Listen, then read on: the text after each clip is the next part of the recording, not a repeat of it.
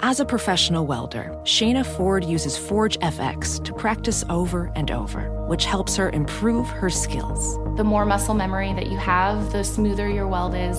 Learn more at meta.com slash metaverse impact.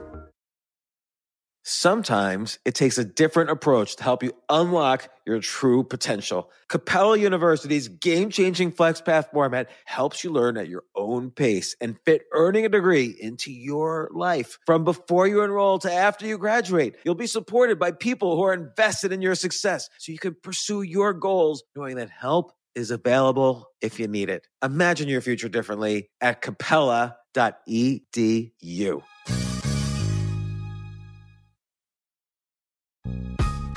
This isn't your average business podcast, and he's not your average host. This is the James Altucher Show on the Stansberry Radio Network.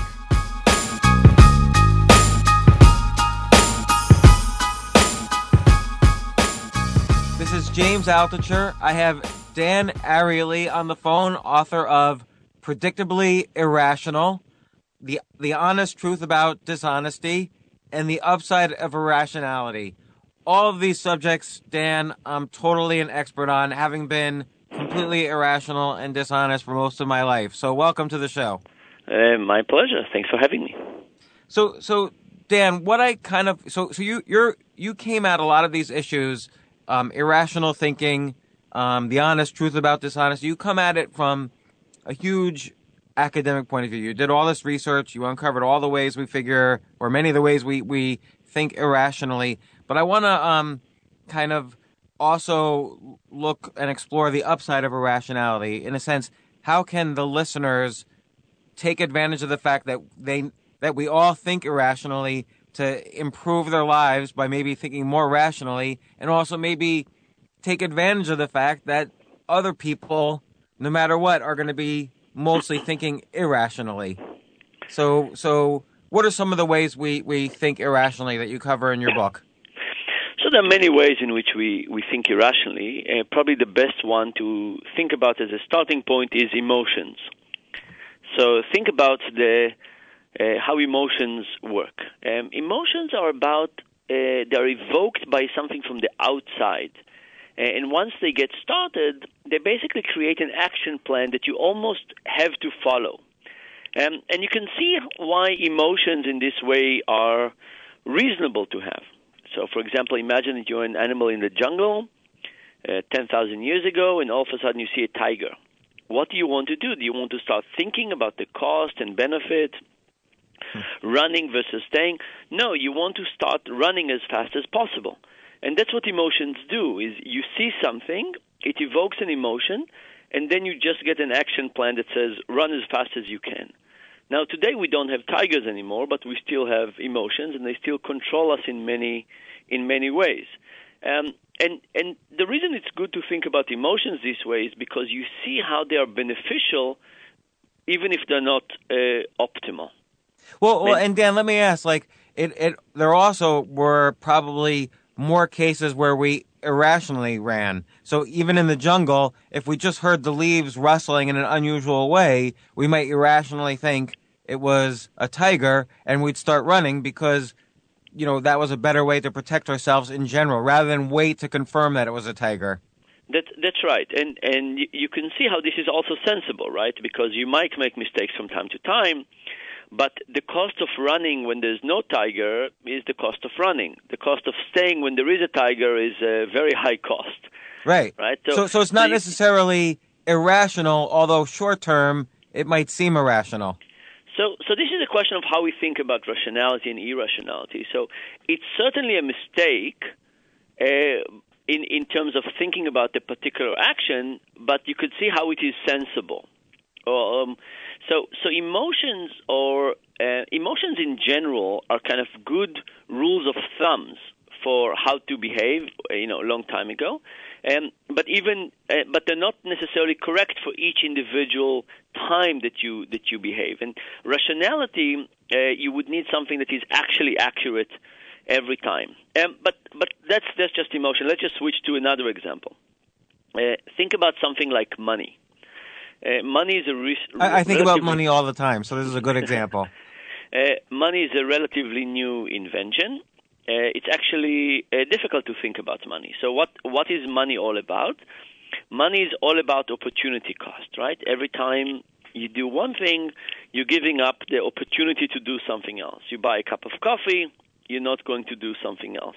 Um, you're buying a car, you're not going to do something else. So we, we went a while ago to a Toyota a car dealership and we asked people, we said, what would happen uh, if you go ahead and buy this car today? What would you not be able to do?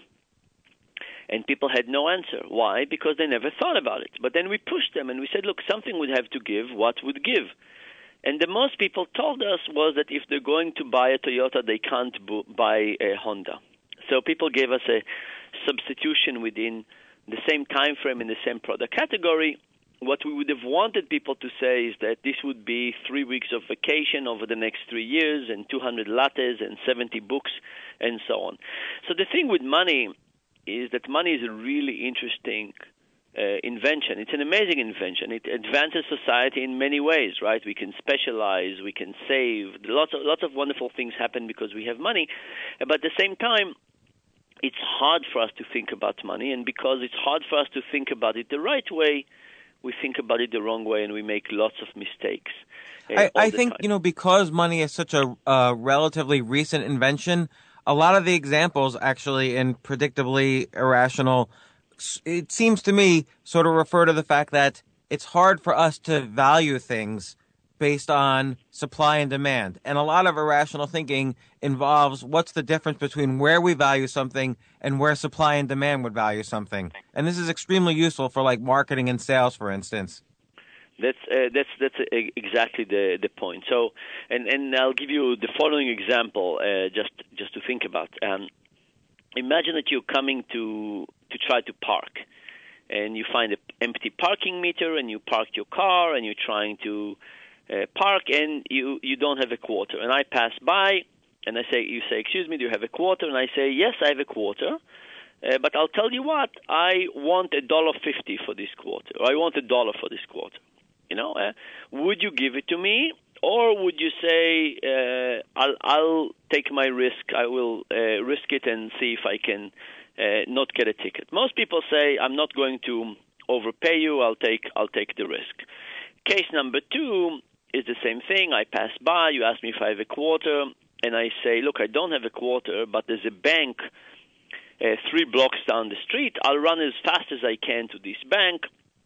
I will get uh, a quarter for you. I will run as fast as I can ba- back. But if I do this, I would like you to pay me a dollar for my for my trouble. And now, most likely, you would say, "Great! It's a, it's a great deal. You get somebody to run uh, three blocks there and three blocks back for you for for only seventy five cents." Now, the reality is that in both cases, what you're getting is a quarter for a dollar. But in the case where I run, you feel like it's a good deal. In the case where I just uh, give it to you and charge you, you feel like you've been gouged. And you can think about this as a good example of something that is not about the value of what we're getting. It's about how do we come to evaluate it. And something that comes up to evaluation by knowing how much effort went into it is evaluated in a much higher way. Can I, can I ask Dan? Could this be explained? By the way, let, let me before we do this, let me just give you mm-hmm. some advice. Sure. now, now think about your show, right? If you want people to evaluate this in a in a higher way, what would you have to do if you think about the lesson from this uh, example from parking? Uh, you would have to basically for people to realize how hard you're working on this, right? How much effort you've put into it, how much time it takes you to, to book your get to book your guest and read what they're working on and think about it and prepare everything, and that would create a much higher uh, evaluation of the final outcome. That's a very good description, actually, of how I prepare. Very good. So, so, so let me ask this: Is this so? There's this study where um, these guys sold uh, a bunch of items they bought in garage sales on eBay, and they yeah. sold them for a certain price and then they um, bought the same batch of items and they sold them again on eBay, but this time they put a story under each one, uh, kind of describing how they got the item, what you know, the history of the item, and so on. And the, the they they got uh, you know on the eBay auction system, basically the price was about three times higher, uh, the final sale. So would you uh, say so this is so related this- to that?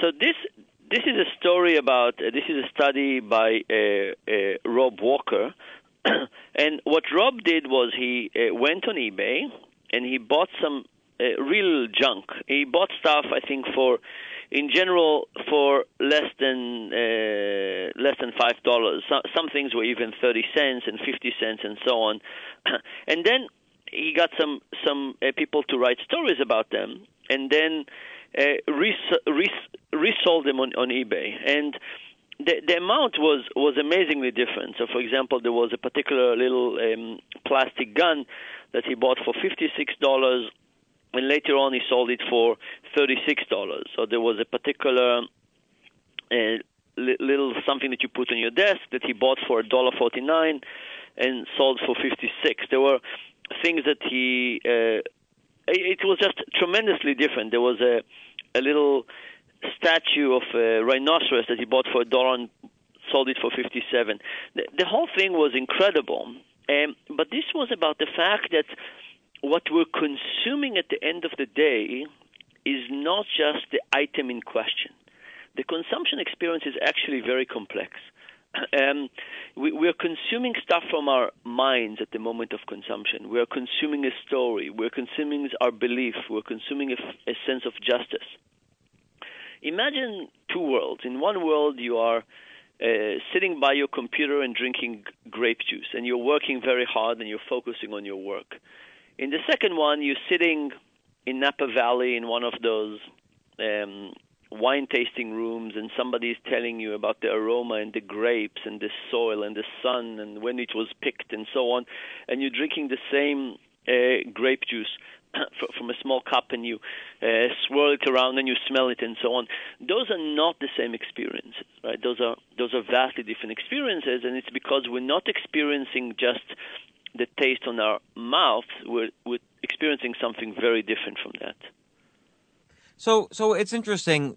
So so when you add story, when you kind of document the process of let's say the creation of a product or what I'm going to do to provide you a service or whatever, that almost justifies charging more. It, it kind of increases the demand and the supply and demand equation, even though that might be irrational because the outcome's the same. Uh, that's right, and and you know it, it's a question of what what do you mean by by justified? Justified is a is a complex uh, question about you know your your sense of justice and and so on.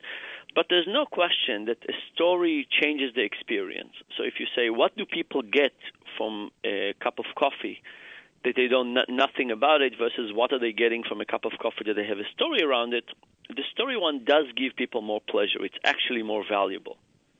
Well, you know, here's another example.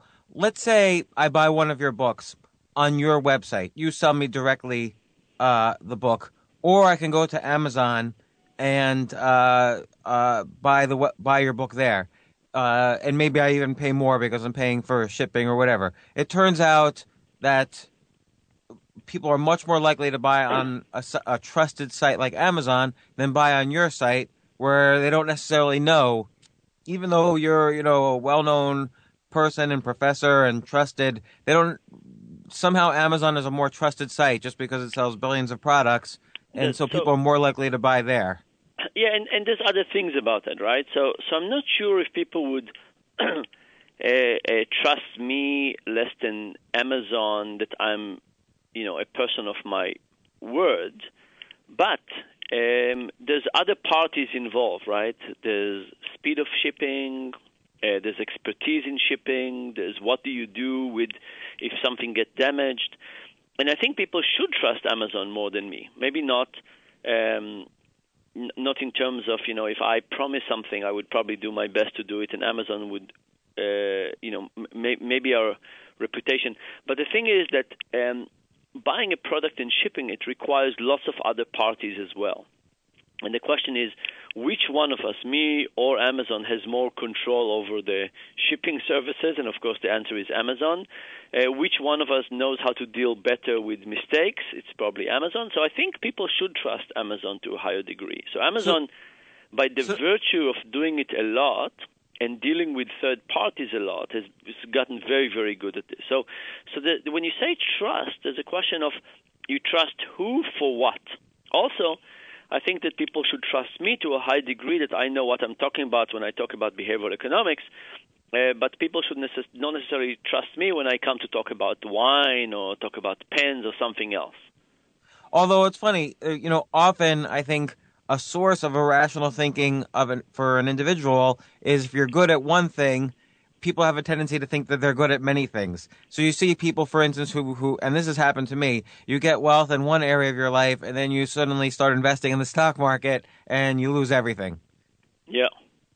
So, so, so how do people, how do people kind of, uh, get more rational in their thinking? So sadly, there's no single answer for that, right? There's lots of ways to be irrational, and there's no one way to, to fix it because the, the, what rationality demands from us is to think very deeply, very thoroughly, all the time in a way that is really, really hard to accomplish. So um, there are all kinds of mechanisms to try and think in a in a better way. So let's take some mistakes that people uh, make. Um, one mistake could be texting while driving. you know, when uh, lots of people text and drive, it's clearly an incredibly stupid thing to do. Uh, you're likely to kill yourself. You're likely to kill other people, get injury. I mean, it's just it's just a terrible thing to do, but people do it all the time. And you can say, how do we behave better? Um, can we uh, get people to learn more about it? And once they would learn about it, they would realize it's a mistake and stop doing it. Well, that's not going to be the case. The the barrier in texting and driving is not that we don't have uh, the right information. That's not where the barrier is coming from. And right, because we all know it's bad. That's right, and and the barrier the barrier there is that uh, the phone is there and it is tempting. So when the phone is tempting, you know, we misbehave. So what's the what's the right solution there? The right solution is to basically create something that doesn't let people get to their phones, right? So if you basically said, okay, I'm going to turn off my phone every time I go into the car, or I will put my phone in the trunk or in the back seat. the, if the phone is going to vibrate next to you or ring next to you, the temptation is too high, and very few people would be able to resist this. Right? This is equivalent to me coming to your office every day of the year and uh, covering your desk every morning uh, with hot donuts. You know, what are the odds that after doing this for a year you would not weigh more? The odds are very, very low. You'll be very tempted lots of the time and most likely misbehave in a bad way. So, when it comes to temptation, the right way to try and fight it is not to assume that we can overcome temptation, but to basically reduce the prevalence of temptation in our lives. So that's that's one direction, right? And you can think about lots of personal lessons. You can say, okay, maybe I should just stop having cookies at home because if I have cookies, I will just eat too many. Maybe it's okay to eat a cookie from time to time, but if I have a whole box at home, most likely I will miss misbehave. There's another um, element which has to do with habits. So habits are nature's way of getting us not to think about things every time, but to create a, a method of dealing with with something. Um, so, for example, you could say, what kind of good habits can I create? Think about something like toothbrushing, right? You don't think every day, oh, is this a good time to brush my teeth? Not a good time. Should I do it today? Not. You just get into the habit that says this is something good. Um, people who exercise don't think every day, should I exercise? Not. They get into a habit. People who write uh, for example, it's really easy if you get into a habit that says you get into the office every day, and the first hour you do is you just write and you don't do anything else uh, before that. So, so, so let's so take you, that example. How do you um, how, how do you focus, at least initially, in the initial stages of building the habit? How do you make sure you're not kind of checking Facebook or email or whatever? Yeah. So so actually, uh, of course, you know the goal of Facebook and email and so on is to tempt you all the time, and you have to resist temptation. In the beginning, it's going to be uh, very tough. So I think if you said to yourself, "Oh, this is how I'm going to behave forever," this is going to be very, very tough to do. But if you said, "Okay, I'm just going to commit to doing this for a short while, maybe for six weeks," that's actually a little easier because you realize it's within your your grasp. So what I would do um, if we just take this example, is I would look at my calendar and I would schedule time for writing. I would schedule for time for writing, and then I would take the distractions like Facebook and email, and I would schedule time for them. Because right hmm. now, because we don't schedule time for Facebook and, and email, we do it every moment that nothing else is scheduled. But that's not that's not the right thing. So I would say, you know, from eight to nine thirty, I'm I'm writing. From nine thirty to ten, I'm doing email. From ten to ten fifteen, I'm doing Facebook or something like that. And now that I've scheduled it, it is more clear to me that if I'm doing it in the other time, I'm not doing what I've intended to do. So that's that's the kind of things I would I would try. But but so that's very that's very interesting because you're saying don't assume you could just automatically be rational, but actually schedule times for yourself to be irrational. So in this case, schedule times for the distractions. Uh, the scheduled time for the distraction. First of all, you know, I don't want people to live, uh, you know, just just a life of misery, right? You have to have some fun in life, and you know, if people enjoy Facebook and talking to other people, that that's okay. But the idea is that once you schedule time for Facebook, you know if you're doing Facebook in the amount that you planned or above that.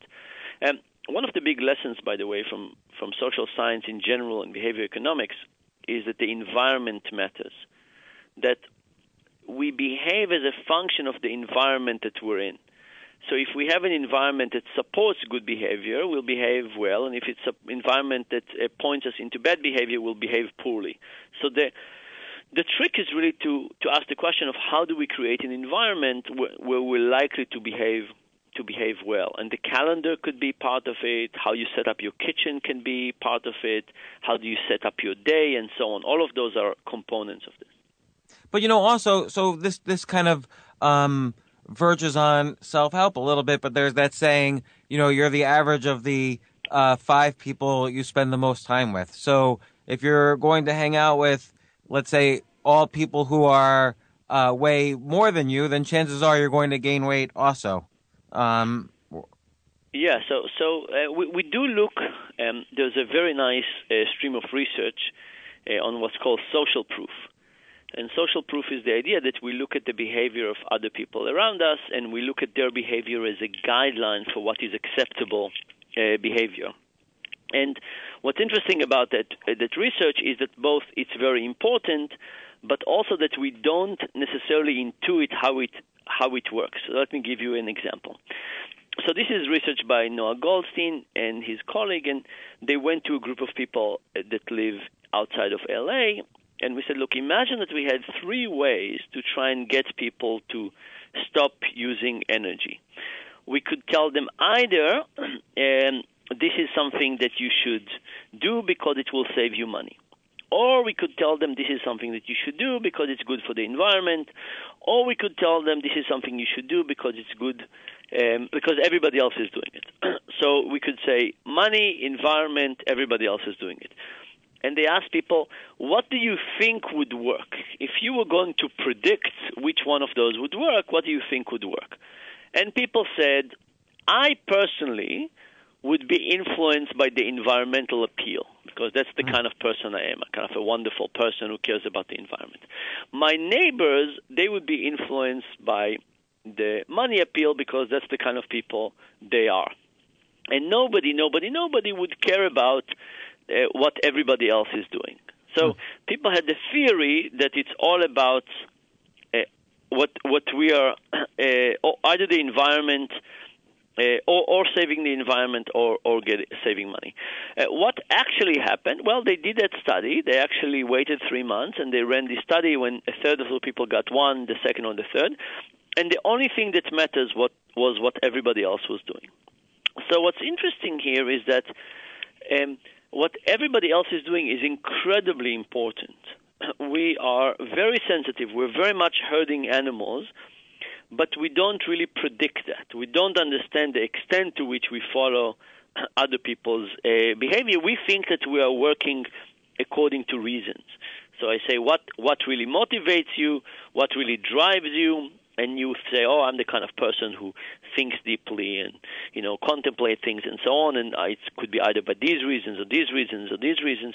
Um, but we don't understand that many of our decisions are actually driven not by reasons, by by reaction to all kinds of things, including uh, what other people are doing. So it's it's interesting because you you've given so far two very valuable sales techniques. One is to sort of tell the story of the process or s- some story about your product or service, and that sort of drives up conceptually somehow the price in the buyer's mind. And the other thing is is social proof uh, is this sort of herd behavior. So so from from an evolutionary point of view, caring for animals is also a relatively new invention of the human species, as well as, as you point out, money. Saving money is a, a, a relatively new invention, but but c- traveling with the herd is three million years old.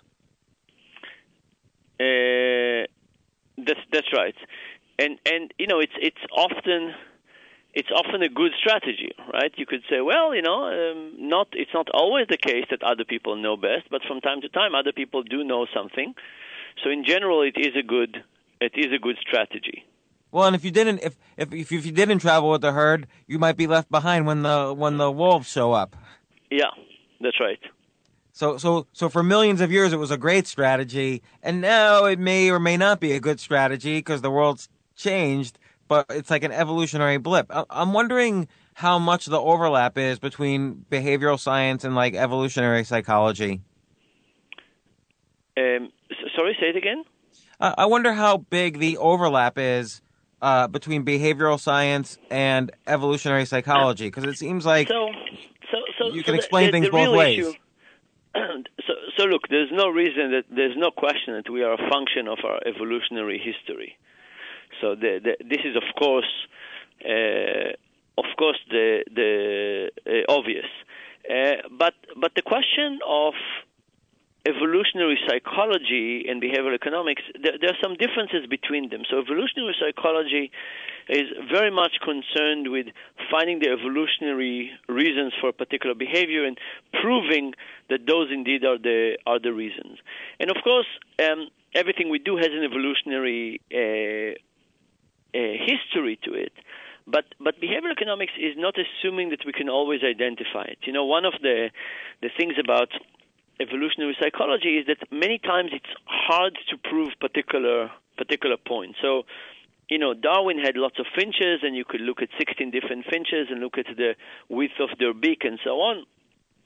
With people, we have only one one type basically. So, because of that, it's very hard for us to in kind of a scientifically satisfying way to say that we can actually track a particular behavior to um, to evolutionary reason. We can say that the story is consistent with an evolutionary reason, but we can't really track it back. So, you know, we can talk about money and we can say, well, you know, there's probably no reason for us to have developed any mechanisms that deal with, with money, uh, but, but we can't prove it because we don't have another uh, human being that was developed uh, with money, and we don't have two million years to wait until we have uh, more money in our history and so on. So, so evolutionary psychology um, is an incredibly important field, but there are many things that are hard to test empirically in that in that particular field.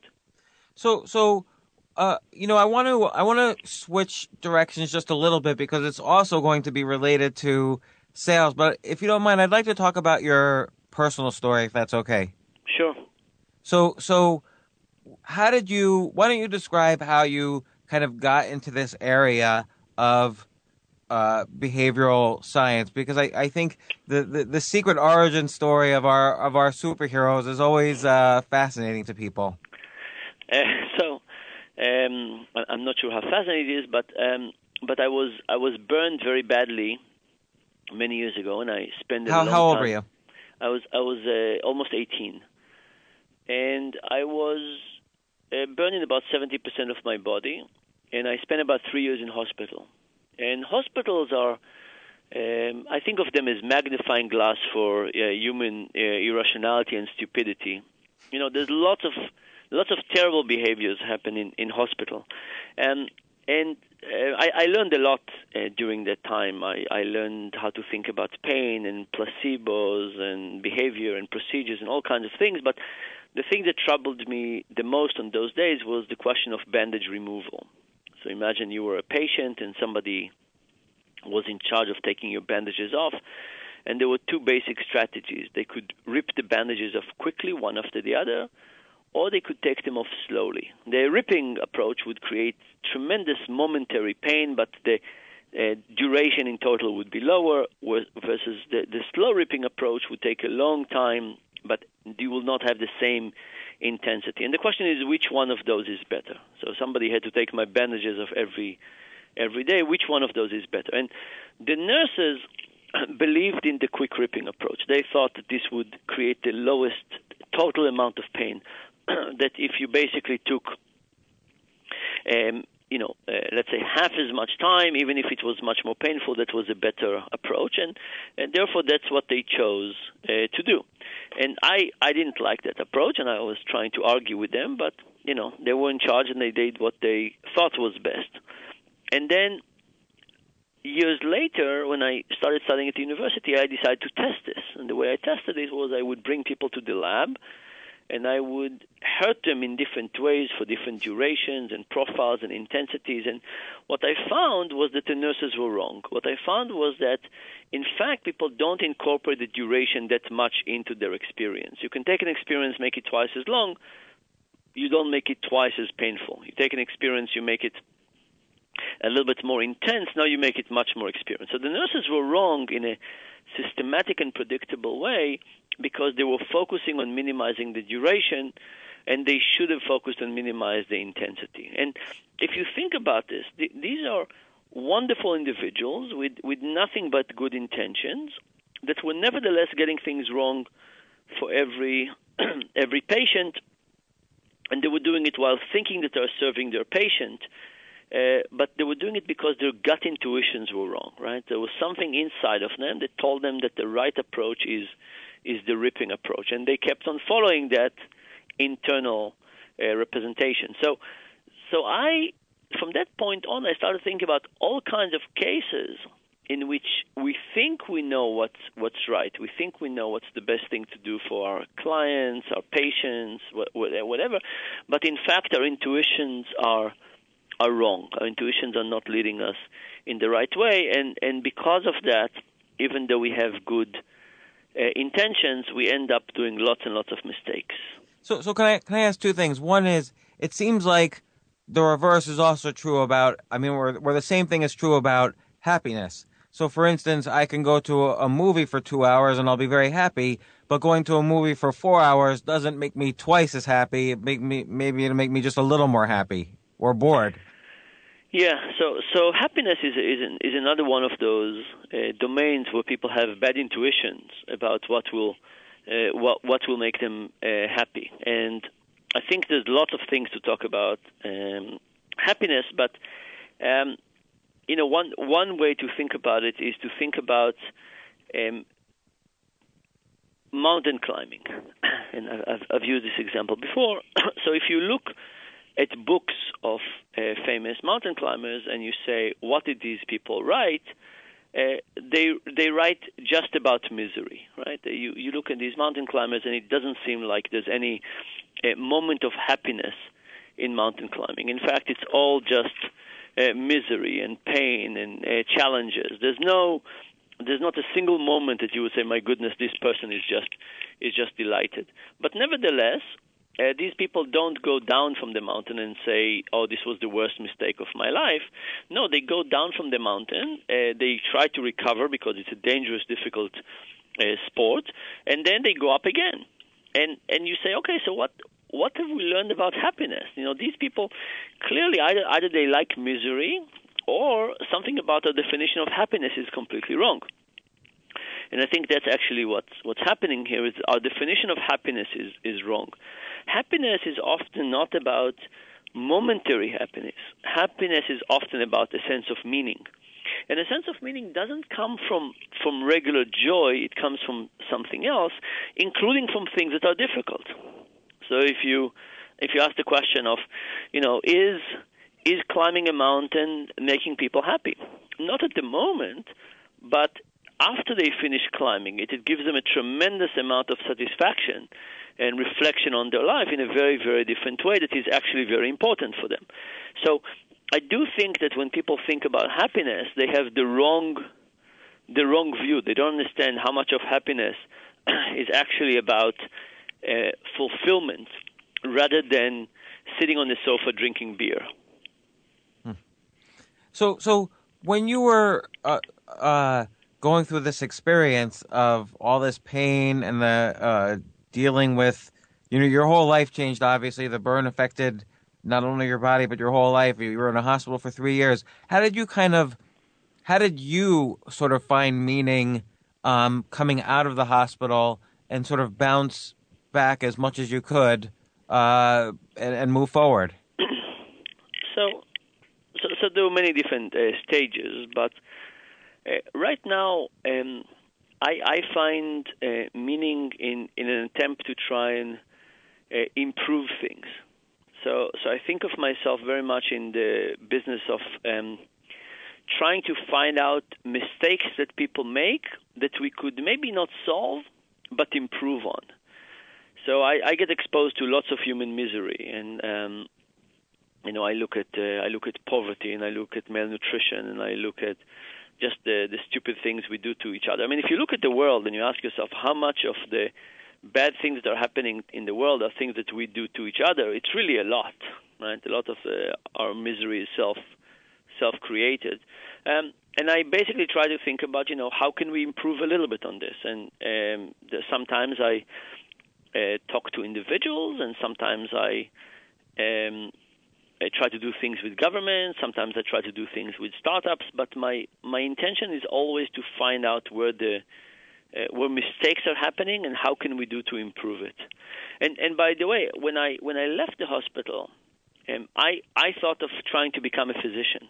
So I saw lots of things I didn't like in hospital, and I said, let me try and fix it by becoming a physician. But because my hands are so badly burned, I can't possibly hold a scalpel or um, you know, lots of things are difficult for me in that regard. So, so you were 20 years old. Do you think that provided you kind of the meaning in life to to uplift you? Like, was that an, enough? What what happened yeah. when you were 20? Uh, yeah, so, so, now you clearly have a lot of meaning and direction in your life. What were you thinking in, uh, at 20? Was was being a physician enough? So, so first of all, when, when I when I got injured, I have to say that I had no idea how bad the injury was. So you know, we all we all get um, burned at some point, and I thought, oh, you know, if you get burned, then it goes away. And I had a little bit more burns and a little deeper, but they'll go away at some point. I didn't understand that uh, deep burns, you know, never go away, right? The, the scar tissue never, it's, it never, you never get back to how you were before, and the scars are always, you know, uh, tough and so on. I'm actually going into treatment tomorrow, right? It's been many years, and and I'm still, uh, things are still are still happening. Um, so I, I I think in the beginning I just had no idea of what uh, what my future would look like, and maybe would they good. tell you and you wouldn't believe them, or would they not tell you? Oh, they they just didn't tell me, didn't mm. tell me, and I, think it's probably probably for the best that they didn't tell me. Um, so so for a long time I, I really didn't know what to what to expect, and that was okay. And then uh, later on, I think once I, I I got better and I realized what where things were going, I I was actually quite depressed, right? So this was it was very very unhappy. Um, and then then when I when I got over that initial part, I think that's the place where I started thinking about you know what do I do with my life, and I think that part of it was wanting to have some control. Some of it was wanting not to have other people suffer in the same way, uh, to fix a few things. Uh, but but it certainly wasn't my initial perspective, right? In the beginning, it was just pain. Let me not think about it. Let me distract myself. Let me just think about tomorrow. My life was just consumed with n- nothing big in the beginning. It was just pain. Then it was okay. It was going to go away. Then it was depression. Then it was uh, trying to help. And and I tried to uh, become a physician, and only when they prevented me from doing this, I, I found another way. But I didn't think about it that that's going to be my way. But it, this became my way because the reason I ask is no, obviously not everybody goes through what you went through, but everybody goes through something. So let's say an entrepreneur um, fails at their business and their business goes bankrupt and they can't support their family and they get they're in their own pain and their own depression. You know, and that that's just one example. But uh, you know, I wonder in general how people can can you know bounce back uh, to find meaning and to, to you know you mentioned helping people was you know in I various think- ways I- either I being a physician or I- yeah. a psychologist or whatever being able to help people was what what ultimately gave you some meaning Yeah, I think helping is probably one of the easiest ways to find uh, to find meaning. I'm, I'm not sure it's the, you know, if you had to make a list of the most useful ones, I'm not sure if it's the most um, useful one, but I think it's one of the easiest ones uh, because you can actually uh, do something and you can see the improvement uh, in other people's lives. So I think from that perspective, it is um, relatively uh, relatively easy to uh, to create. Um, I think writing for me was another um, another way to kind of get over things and sort things out. So actually, when I was in grad school, um, I sat and I wrote a book about my injury, and I I spent a long time on it. And when I finished, I bounded one copy and I put it on the shelf, and I never looked at it again. It, I I didn't write it for other people. I wrote it just for myself but it was incredibly a, a healing process of kind of trying to uh, collect my thoughts and. So, that's so interesting think, why didn't you publish that because that obviously would have helped people too Um, it, it was.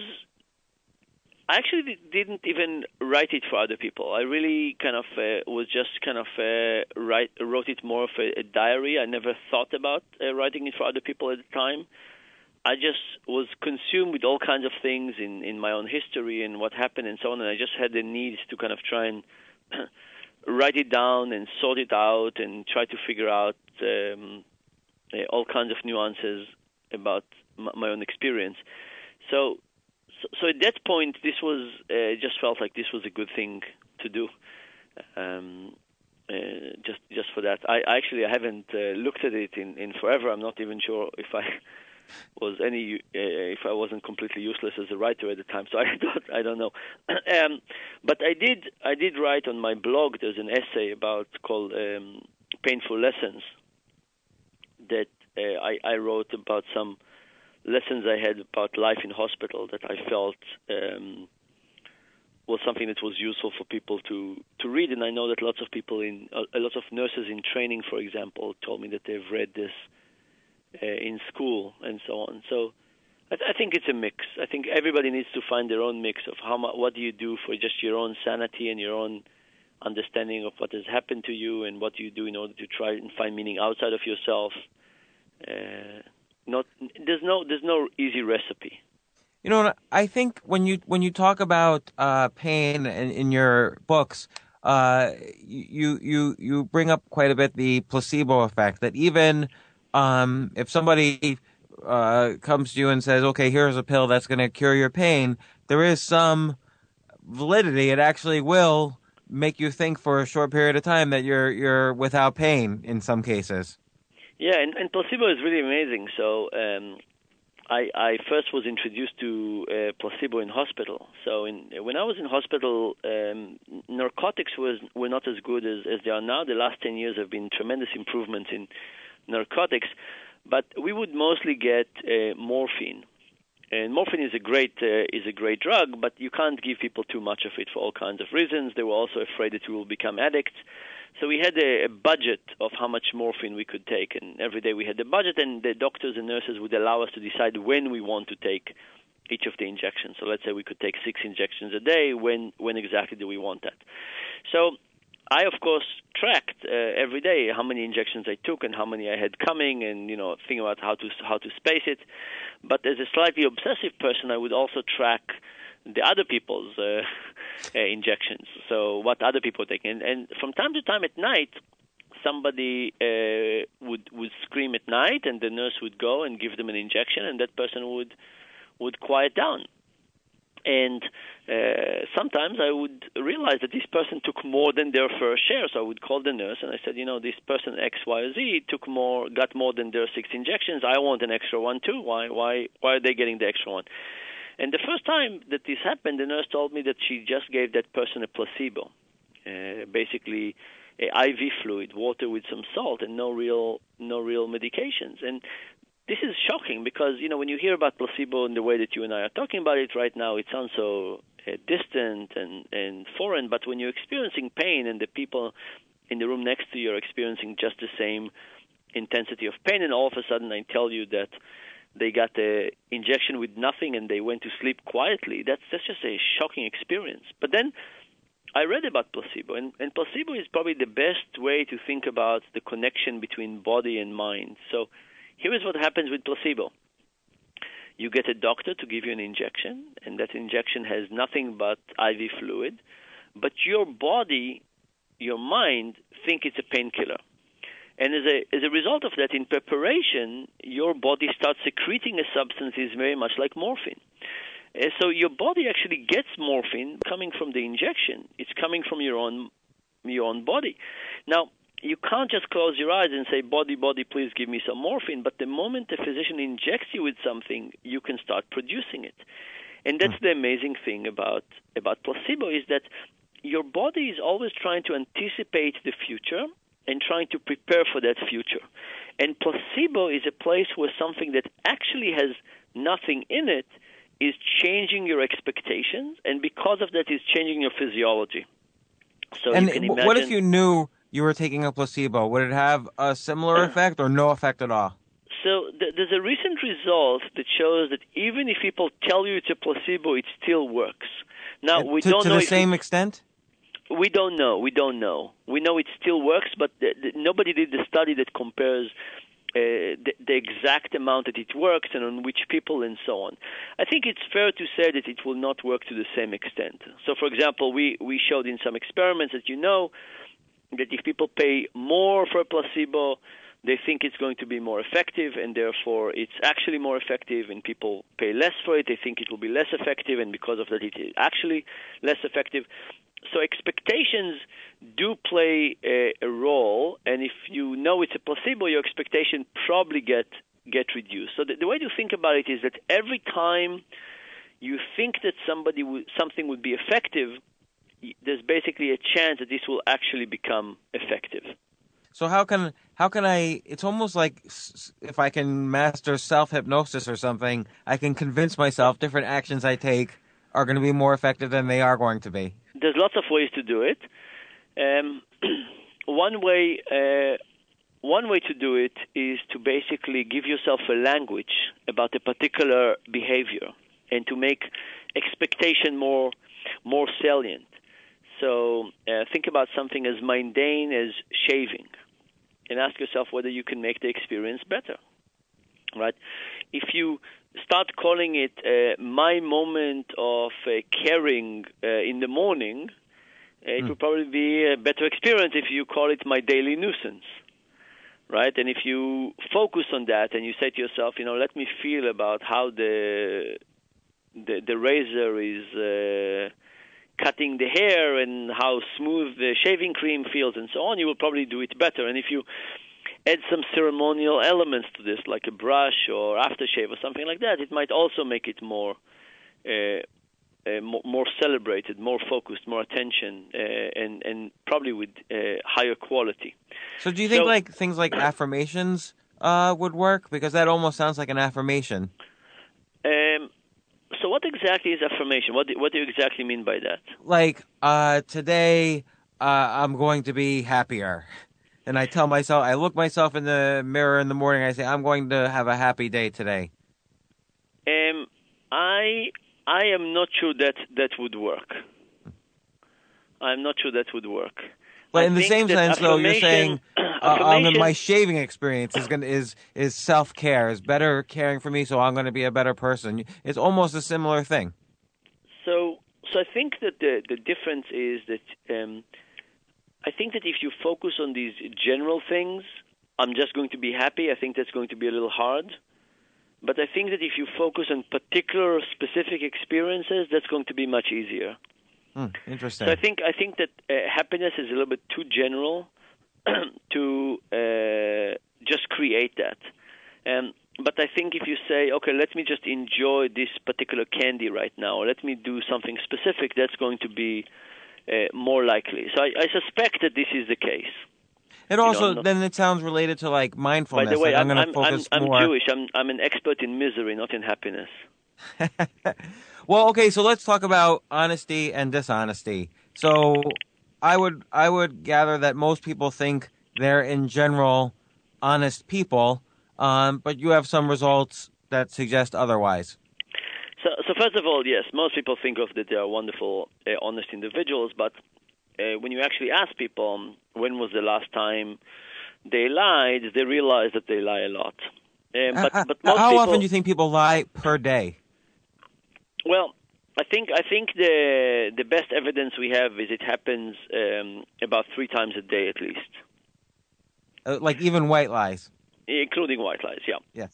and most people think that most of their lies are white lies and white lies are you know the extreme case of white lies are white lies where they're just for the benefit of somebody else and, and they're actually at your expense. Um, but actually many white lies also help you right? So um, kind of the classical white lie honey how do i look in that dress?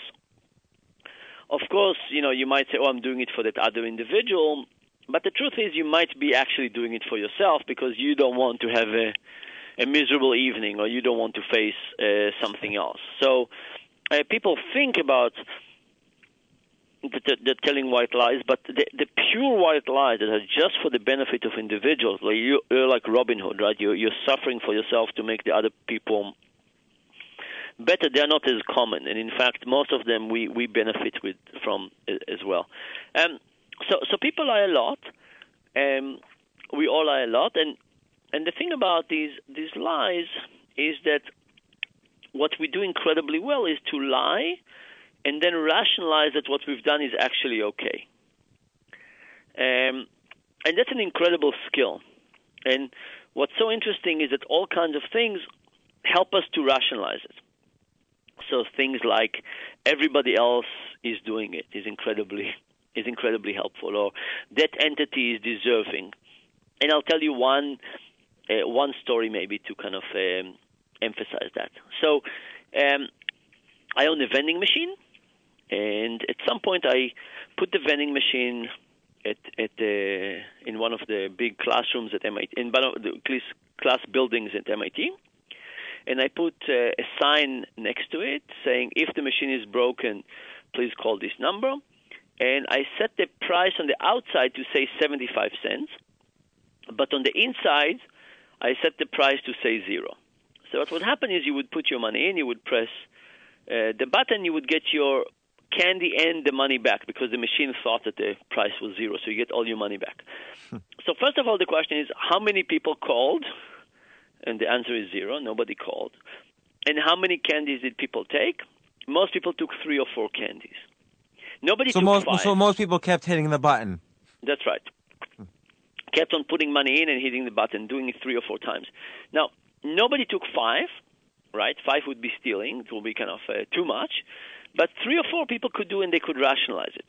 And I think that what people did was they said to themselves something like, I remember a vending machine that took my money, didn't give me candy. This machine must be a close relative of that other one. Uh, I'm doing this just as a way to restore my vending karma. So basically, people were able to tell themselves a story about why this is okay. Now, this is pure stealing, right? You're stealing money and candy from somebody. There's no question that it's not your candy. Um, but the ability to rationalize it is so easy that most people did not think of themselves as being thieves, even after doing, uh, even after stealing a candy. Now, L- l- let me the ask you same this. people, the same people, by the way, would not go to a candy store, to a, a grocery store, and steal a candy and go, even if they knew they wouldn't get caught. That would feel like stealing. But from the vending machine, under those conditions, it felt like that was actually okay. Uh, Well, well, that's interesting. Let, let me ask you this: after that experience, like after they essentially steal three candies from your vending machine, are they more likely then uh, later that day or later that week to lie more than if they hadn't uh, stolen from the vending machine. So is is lying in some sense infectious? So, so first of all, I, I haven't done that experiment, um, and the question really is: Do people think of themselves as liars in that point? By the way, one of the things that they did was they called their friends to participate as well. Um, so, but I think that um, the people who've done that very quickly did not think of themselves as misbehaving. I think very quickly they thought of the, they they uh, basically lost all memory of behaving badly, and they would think of themselves as being as being angels.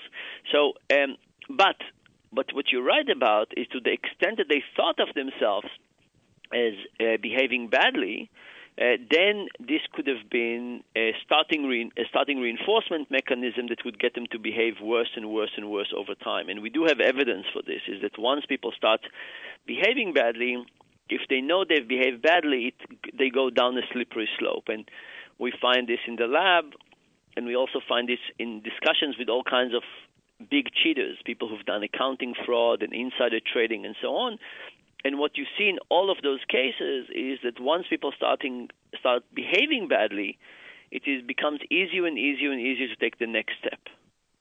Well, and it's interesting because if they're rationalizing, if they build this skill, as you call it, of rationalizing that they're not behaving badly, they're not going to anticipate any negative consequences. That's right. And so, so like with insider trading, as an as a great example, you you even mentioned, you know, most people assume they're not going to get caught because they're somehow rationalizing that they're not even behaving badly. Yeah, so we've talked to some some insider traders, and and all of them basically said that when they started doing it, they felt that everybody was doing it, and that their particular version of insider trading was not as bad as what other people were doing. And one of them even told us that they didn't think about their what they were doing is inside trading, of course, until the FBI caught them, and then they realized it was. But there is this incredible um, reformulation of what we do, and there's a separation between what we do and how we are good people, and our ability to rationalize is just fantastic.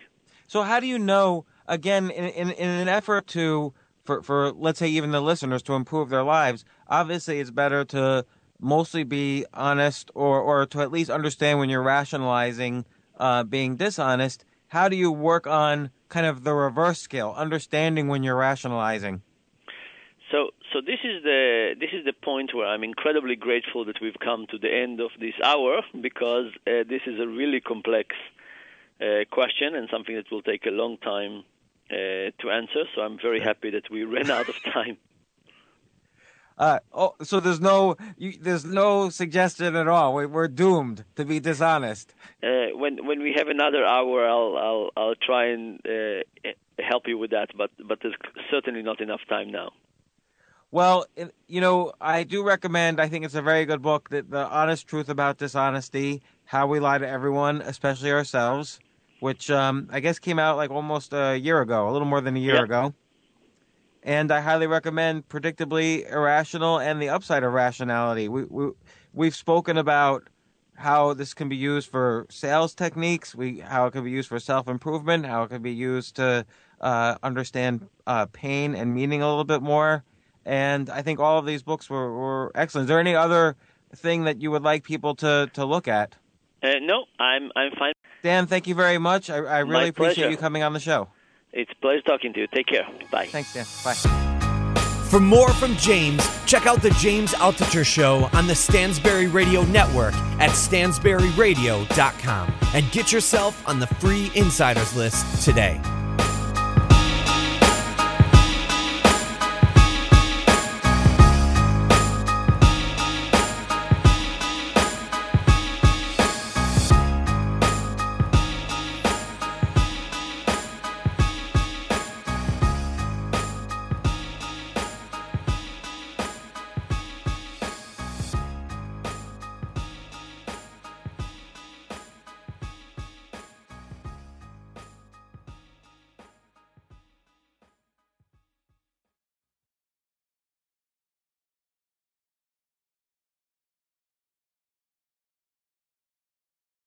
Legends are true. overwhelming power! The sauce of destiny. Yes!